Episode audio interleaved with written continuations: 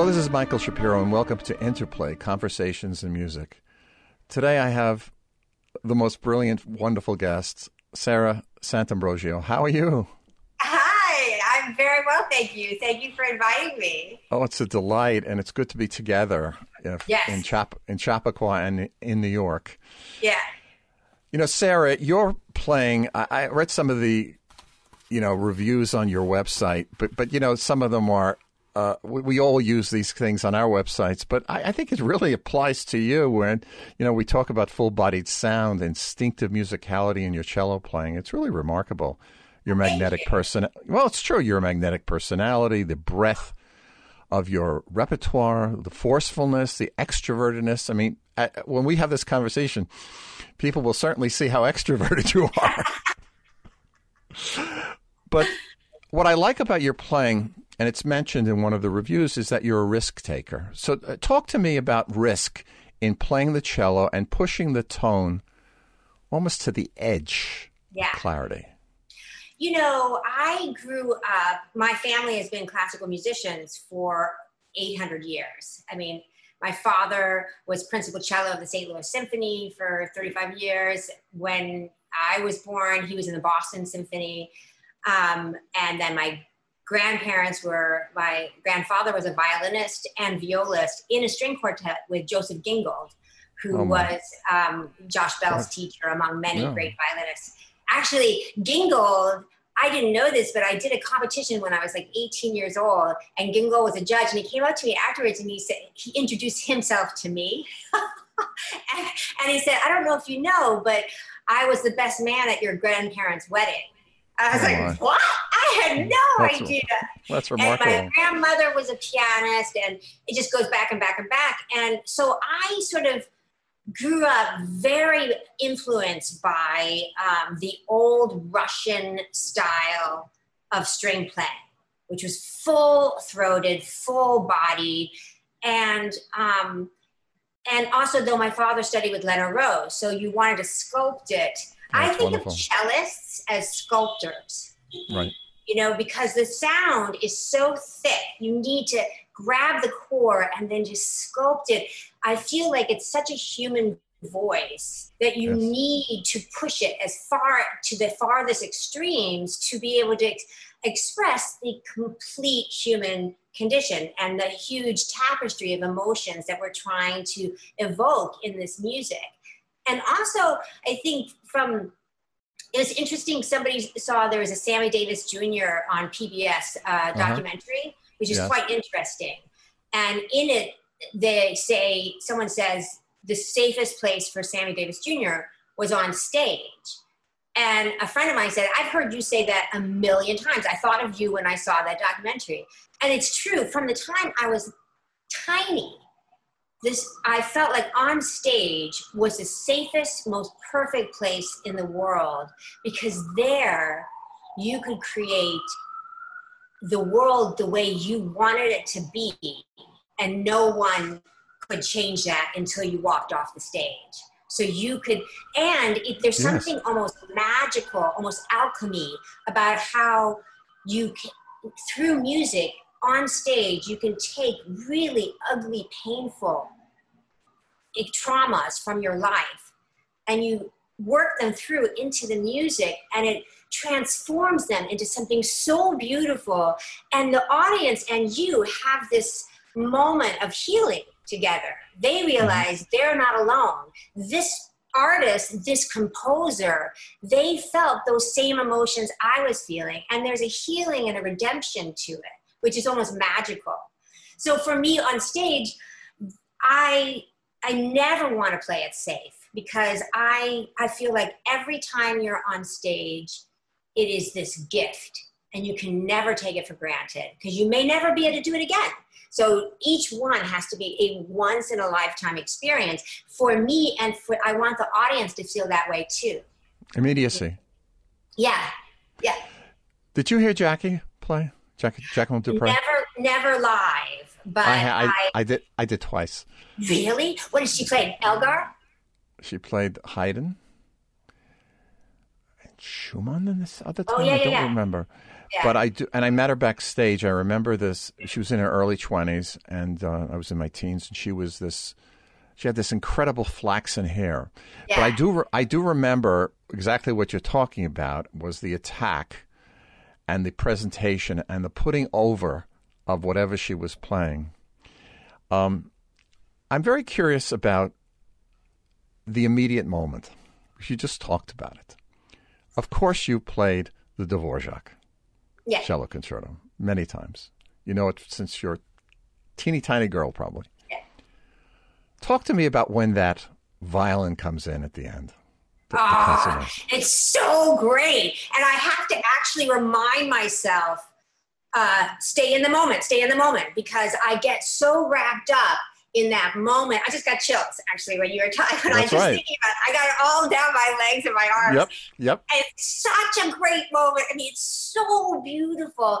And and it's like you're riding this incredible wave of emotion. And then Yep. on top of it, the violin comes in. And it's just like it's so triumphant. It's brilliant on his part. He's just brilliant. And and so I, I do find and I just love when, you know, it's interesting because when I was younger and I was first performing the piece, uh, there was a little bit of a different um, mindset among orchestral musicians. They were very serious. Mm-hmm. And so I would be looking over at them going, like this, and they'd be like, like this, you know, and I'd be like, no, no, look at me, look at me, please, I want this connection, you know. And now it's great because I'll look over and the, the concert master is looking at me like a soloist playing, looking right great. into my eyes, you know. And brilliant. it's just fantastic I love it's that also- moment. it's also like uh, the, another moment that is just stunning of a duet again is the slow movement of the Schumann, which Oh, you yeah. just mentioned, and that is that is to me one of the most heartbreaking moments ever in music. It's true. Just, and it's funny because I was playing it at some point with the Chamber Orchestra of Philadelphia, and uh, they filmed it for those Spectra, those like movie showings of concerts. And in, in the slow movement, you hear me go, like, no Let's talk- idea. I want to talk more of some more moments. Every cello concerto, and there aren't that many great ones. You may differ from me, but uh, compared to, let's say, violin concertos or piano. or piano concertos, my God, us composers didn't get around to many. Brahms, for example, has the double concerto, which I've done uh, with Tim Fain and Eddie Arron, friends of yours. But I have, and of course, I've conducted the Brahms second piano concerto, which has the best Brahms cello concerto ever written. Ever right? In Ever there. written? I know. I know. You must shoot yourself. I mean, where was he that he couldn't write a cello concerto for Well, you? you know, I always heard this story from my dad that, um, and I and actually recently I read it somewhere else was that um, that Brahms heard the Dvorak concerto and Mhm. said, "If I knew you could write for the cello like that, I would have written a cello concerto." And then he Wow. died like like a, a I think that's correctly. That's correct. Yes, that's the history. Yeah. And Uh, I'm to like, talk to- wait a yeah. second, but all the great composers, I mean, look at Johann Sebastian Bach. In 1720, he decided to write six unaccompanied suites, and Fabulous. he picked not the violin or the piano, uh, you know, or or the king of the lower string instruments, which was the viola da gamba. He Right. had written three sonatas for viola da gamba and harpsichord. No, he picked the cello, which was like this poor, illegitimate stepchild, second cousin, three times removed, you know? But he knew that one day that was going to be the dominant lower string because he was a genius. And I'm like, Brahms, you said you sat at the, at the piano and communed with God. Well, God was telling you, write a cello concerto. Well, why weren't you listening, you know? Well, we, we have to get. We have to do Back to the Future with uh, Doc and and the movie and go back to Brahms. Hey, Brahms. Yeah. Well, I did just get an amazing cello concerto written for me by the American composer Bruce Wolosoff, Okay. which I recorded with the Royal Philharmonic. Yes, it's on video. And- I've I've heard it. It's wonderful. Yes, it's, I mean, it's so oh, it's so romantic and so heartbreaking. Uh, I think he just did an amazing job. We're up for um, two Grammys this year with it. Uh, nice. uh, best contemporary classical composition and best uh, classical instrumental solo. Right, right. They have the categories. Right. Now, I just want to let our listeners know about Sarah Sant'Ambrogio that not only are you a great soloist with concerti when the lights come on again all over the world, but for years since your kids, yeah, you've been a member of the Eroica Trio. yeah. So I want to talk about chamber music, but first there's the story of the Eroica Trio. How did you guys get started? Oh my gosh. So uh, Erica Nikrentz, the pianist, she came to my family's music camp, which was called Red Fox Music Camp. It was in the Berkshire Mountains. And my grandmother was a huge piano teacher on the East Coast. Um, she had been a protege of Arthur Rubinstein's. And um, she, and so Erica came to study with my grandmother. And Erica and I were like the complete opposite as personalities. I was always in trouble. I was always getting busted for something. I was, I was, I was like the rebel without Right. a cause. Okay. And um, and she was so good. I mean, she was just such a good girl. So they put us together, hoping she would rub off on me. It didn't quite work that way. I think I, I think I corrupted her more than she like smoothed off my rough edges. But we started playing at 12 and we realized that when we played together, there was just this absolute synergy. It just we just it was just I- I don't know, it was just we just approach performing the same way. We we approach music in so many of the same ways of ha- pushing the expression to the most passionate way you can express it and Right. never taking anything for granted. She is an extraordinary chamber music pianist because she has the chops and the charisma when she's got the solo to come out like a great soloist but the second somebody else does, she's just right there underneath you, supporting you, catching you, creating the beautiful cushion for you to shine. And that's very unusual. now it's a trio. It's a trio. Yes. So let's get to the third person. So the violinist Adela Pena and um, Erica had started playing together when they were nine years old, like Oh, three years before me, because they went to they both grew up in Greenwich Village, New York City, Mm-hmm. and they um, uh, went to this music school uh, called Greenwich House. Right. Uh, right, which a lot of people apparently went to. So, so did Bruce Wolosoff, the composer of the cello concerto. Interesting. Um, and so they started playing together when they were nine years old. And then, um, so then, cut to Erica and I have been playing together for a couple years um, at my family's music camp. And then my family finally had it with me and kicked me out of my own family's music camp. It was like- I was just, you know, the good thing was I was sowing all my wild oats at like 12 and 13 years old. That's So, all right. Well, you're still. yeah. It sounds like you're still sewing them while you're playing. Yeah, exactly. I'm not kidding about that. I- I'm a re- Is it? Isn't it so You know? boring? Isn't it so boring when you hear a performer that doesn't? I use this phrase all the time, which I got from Otto Klemperer. Under the notes. Playing Right. under the notes. What's the meaning of the piece? What is the? Where was the composer when he was writing it? He, she was writing it. What's under the notes? How do I phrase it? Talk to me about singing, because there's singing in your playing. Did you study song? Did you work with singers? No, I, you know, I, um, I Are you did an opera diva, I, opera devoted person?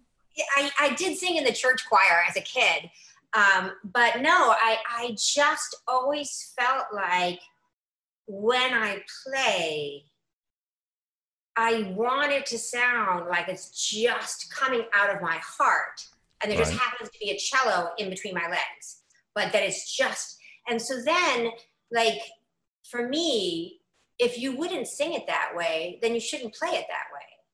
You know, it's just. Um, so you know, I w- in fact I was just teaching a lesson on the Schubert Ave Maria, and. I and I said it's it sounds like you're taking a breath before the moving notes. No singer would ever do that, and and they were like, you're right. You know, so um, actually, interestingly, though, I'm starting to sing um, because I was asked to play, um, a couple years ago, I was asked to play the Petrus Vasks Dolcissimo uh, at Lincoln Center seven times. And when I got the music, I was like, I've never seen anything like this. I was like, uh-huh. I was supposed to be playing and singing. And right. I and so the funniest thing was my brother happened to be in New York during one of the concerts and came. Uh-huh. And and afterwards he was like, what the heck, Sarah? When did you learn how to sing? He said, I'm watching you. You're in this pool of light on this empty stage and you're playing this piece. And, and all of a sudden I hear this like Vienna boys choir, boy soprano singing. And I'm looking everywhere for, for where, the, it? yeah. And then he said, and then all of a sudden you put your head back and I realized that Sarah was coming out of your mouth. And I was like, yeah, I mean, you just, I'm a musician. So you learn how to sing to to evoke whatever it is that you're trying to do. I enjoyed it so much that then I started. Um, actually, right. Michael Bacon has written a new cello concerto for me that I was supposed to be doing the world premiere of in like three days. And actually, right now I'm supposed to be in London performing the Elgar with Royal Philharmonic, and mm. then two days from now, I was flying back to the States and then next week doing the Michael Bacon. Of course, it's all canceled. Everything is on hold. I'm adding voice into stuff. And Michael I love it. voice into it. And it's fun. It's just beautiful. And you can add all these things, you know? But so. you listen, you're very, you're a runner, you have athletic background, you were, you were a, a menace to society and your, and your, and your camp in your early years. But you know, the ability to be physical is something which I think is important to a player. Oh yeah. Because aren't aren't you a kind of athlete in a yeah, way? Absolutely. I mean, I mean, I I've talked about that uh, many times, like in the press. Like being a classical musician, you have to have the eye-hand coordination of Roger Federer. Right. You have to have the speed of Usain Bolt. You yep. have to have the mathematical skills of Einstein, and then you have to be this charismatic performer like Meryl Streep, you know. and you have and you have to do it all simultaneously. That's right. Which is crazy. And, but I also think you know the touring life. Um, you know, I mean, I've had, my gosh, I've I've three weeks after I gave birth to my son, I went on around the world on tour with the baby. Yep know, yeah. you, I mean, I've had decades where I was playing 150 concerts worldwide a season. So you're on the road constantly. You have yep. to have a strong physical body to be able to sustain that constant pushing and pushing and lifting suitcases and cellos and running through airports, you know, and and then and we, also, uh, and we and we know about cellos and airplanes. the big controversy. Oh my gosh, I know. I keep a PDF on my phone of the FAA ruling. But yeah, and I have to say, I've had less trouble than most people because I find you catch more flies with honey than vinegar. Yeah. So I come in smiling. I've done this a million times. Oh, thank you so much. And, and blah, blah, blah, blah, blah. And oh, yes, I can do this. And, and then, you know, and so they kind of go, I don't even know what the heck. And I just walk Let right by. Through. Let it through. I know. I used to hide it. I used to be when I had before I bought my cello, which I have now, which is a really fine instrument. I had for the years I had this orange New York cello, and I just couldn't Ooh. Spend the money on a plane ticket. So I would like bring it in, and, and they go, "Oh, you can't." I was like, "Oh yes, it's an oboe." Oh, and they look down the list. Oh yeah, oboes. And then I was just going and like pop it into the like through the wedge the door, or I would go into the bathroom and put it in the bathroom and shut the door. oh my god! Ay ay ay! We won't tell the FAA about you right now. Yeah, I know. I haven't done that for ages. Let's talk about uh, preparation. Um, you talk. We talked a little about Schumann, of course, Boccherini and Bach suites, and and Elgar that you were going to play in with the Royal Philharmonic. Yeah. Oh, it's such a great piece. So much fun. why is it a great piece? I feel like it's a great piece because it's unbelievably well balanced. It's um, it's each movement really builds to the next. It has exactly the right combination of pathos, of heartbreak, of joy and hope and virtuosity. And um, and it even has like the last movement has some serious like Spanish flair to it, Yep. which I think is because of the Spanish flu, because he was writing it right then. But um, yeah, so uh, it's just it's so it just gets it allows you in a very succinct period of time. It's like 32 minutes long, 30 yeah, I've, I've, co- 35. I've conducted it. I know the piece well. Yeah. Yeah, it's so succinct in that he, he just encompasses this massive range in such a short period of time. It took Dvorak 45 minutes to do that, you know, and and so I just find like there's not one second of wasted time. Yeah, that's correct. It's Yeah. very concise. But let me talk to you about phrasing. You're a chamber music musician first, other than the studying, from a very early age. And you played in orchestras, I know. You were in Juilliard, right? And Curtis, I Yeah. think. Yeah. And you've done so called crossover in the so called pop world. You've done film, you've done all kinds of stuff. But when you approach a concerto of a serious nature, written, you know, right after or during the First World War by Sir Edward Elgar, during the Spanish flu period, which is a very different kind of approach than if you were playing playing the Haydn C major. Oh, for sure. Yeah. How are you approaching this style? What are you thinking as you go into it? Well, it's interesting because it's that's an interesting question because it's not really I'm thinking because I've or, I've spent so many years. I mean, I've been playing music since I was two. I started piano at two. I was playing the two-part inventions by four, you know, and of Bach, and then I switched to cello at six, but continued playing piano until I was about 17, 18. Um, but now I've completely lost it. I still sit down and play Bach on the piano because it's just Yep. It's nothing. You're like better. Casals woke up that way. I know, and I put myself. I, I after I finish my cello practice, I then go to the piano and play for like a half an hour. But I just it's a wonderful way to just like bring down the day and then move forward to the evening. Sarah, but I don't- we- so I we- yeah, yeah. Go ahead. Yeah, so it's there's okay. First of all, there's like your like an artist palette, you know. So if it was Monet, it's going to have certain colors that he's going to have on his palette, um, and it's the same thing with periods of music. I'm not. I'm going to use a very different vibrato as my basic vibrato, though every single note I'm changing the vibrato depending on what that note is trying to tell the audience Bravo. but it's going to be but that palette for elgar is entirely different than for bach or haydn or even beethoven you know there's just and you don't even have to think about it anymore because you know what period you're in and then you approach it with that palette that is just innate in you now you know Mhm. and so it's i mean to me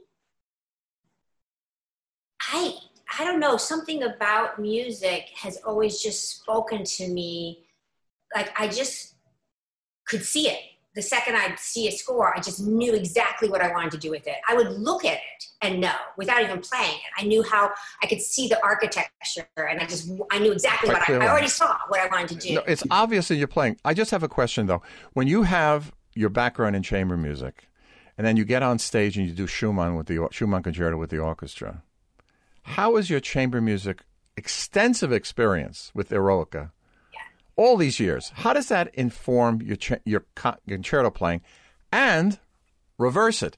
How does your concerto playing inform your Eroica playing? Yeah. Well, I have to say that um, I think that I have absolutely the best of both worlds. Um, I think that um, when I play, like, well, Schumann concerto particularly, when I play Schumann concerto, that last movement is like a concerto grosso, really. Right. It's so much back and forth between the strings and the cello solo strings, cello solo strings, you know, the violins. Da, da, da, da, da, da, da, da, da, da, da, you know. So Right. that chamber music feel creates a tightness. And um, I'm reacting to them probably a little bit more so than most cello soloists who don't play in chamber music on a daily Correct. basis. Correct. That's Right? obvious. And It's yeah. obvious. And it, and to me, that's like the, it's just so it's so great. Like I can't yep. imagine not. Like yep. you know, and then with the trio, um, you know, it's the same thing when you're um, when you are in a trio it's interesting when we played Beethoven Triple Concerto, which we mm-hmm. played more than any other trio in the history of the concerto. Actually, somebody. Told uh, by the way, he wrote he wrote Funiculi Funicula in that piece. You know that, right? You what? You know the Italian song Funiculi Funicula Funicula. Yeah. Da, da, da, uh, yeah, yeah, yeah, I know. I know. I know. It's so funny. it's so funny, but you know what I first thought when I first played it as a little kid? Yeah. In Missouri, we were like 20 years behind TV wise of everybody right. else. I was like, da da da da, da da da da, with those feet, my three sons. And when right. I was when I first was a kid, at one point I was rehearsing with an orchestra, and they said, oh, "Where do you want to start?" And I said, "Why don't we start the My Three Sons part?" And the whole orchestra just burst out laughing. Whereas now, like nobody knows that reference, you know. Nobody, nobody, nobody would know it. Yeah. Um, but it's so yeah, much, yeah. I have to say, playing the triple concerto is so much fun because you're keeping track of so many lines. It's not just the soloist line and the orchestra's line, it's two other soloists besides you and the orchestra. So it's just, I, it's to me, it is, I just am so high when I'm doing that. Well, it's just, fun. Like, it's a fun, it's a fun piece. It is. It's so fun. And just that throwing those lines back and forth between the orchestra and two other soloists. It's super, it's, I, you know, it's just, it's like you're juggling so many balls and it's just so much more exciting. But what's interesting, it's coming from a person like you who's played the Archduke, who's played the Schubert B flat, you know, who's played the Dumky. Yeah. I mean, you've done it all. Sarah, to sum up a little bit, if we can, from Bach until the Wolosoff. Talk to me about where you want the literature to go, because you're you're one of the primary cello cellists in the world. Where would you like to see cello literature? Tell this composer and other composers yeah. may, who may be watching. Where do you want this to go? You know, I, I, I I always, as a kid, I so admired Casals and Rostropovich for commissioning so many works. I've commissioned a lot of music at this point and still continuing to commission a lot. The thing that basically I'm looking for is a piece of music that's expressing an emotion, if not more than one emotion. And sometimes when people deliver stuff, I look at it and go, it's not for me because this is an intellectual exercise and there's nothing for me to sink my teeth into. And I can see it just looking at the page. Then I'll force myself due diligence. It's like when you're dating and you have a first date and you're like, no. I always say, okay, I have to, I have to let make myself do a second date because I don't want to be too judgmental. So when I get a piece of music, I look at it and go, it's not for me because I don't see anywhere where I can start to pull out the humanity right. of mankind um, I'll still force myself to dig into it and work it out, but I'm like, it's an intellectual exercise and it's not. I wish that cello music, particularly, and all music would go even more into an emotional place, a place where it's right. expressing even more emotion, because yep. that's what keeps music alive, you know, not intellectual exercises. It's what, how it speaks to humanity. That's why 300 years after Bach wrote those cello suites, we still are discovering things in it. It's still, you know, I was saying that to me, I was sick as a dog with that coronavirus. And the second I could literally like drag myself out of my bed, I went to the cello and started playing Bach because I knew that it was going to make me feel this hope for the world, this right. this sense of mankind's perfection, and um, and even though like my hands felt like they'd been run over by a Mack truck, I mean I was in mm. so much pain, I still found I was smiling as I was playing Bach. The four, I was playing the fourth suite. You're not just, alone, by the way. You're not alone. When I was when I was in hospital with it, to, to throw back another COVID story, what did I listen to? The first, the beginning of the St. Matthew Passion. Ah, What a masterpiece, yeah. I yeah. mean, the, the most incredible melody that just ongoing, and also a good deal of Gustav Mahler too, who I'm Yeah. very close to for a lot of reasons. Listen, you are life force. oh, thank you. Your cello playing is magnificent. thank you so it, ex- much. it expresses the being, the hopes, the caring, the intellect, the beauty of Sara Sant'Ambrogio. Thank you so much for being on this program today. Oh, thank you so much for having me. It was such a pleasure speaking with you. It was really fun. Thank you. This is your host, Michael Shapiro, on Interplay Conversations in Music.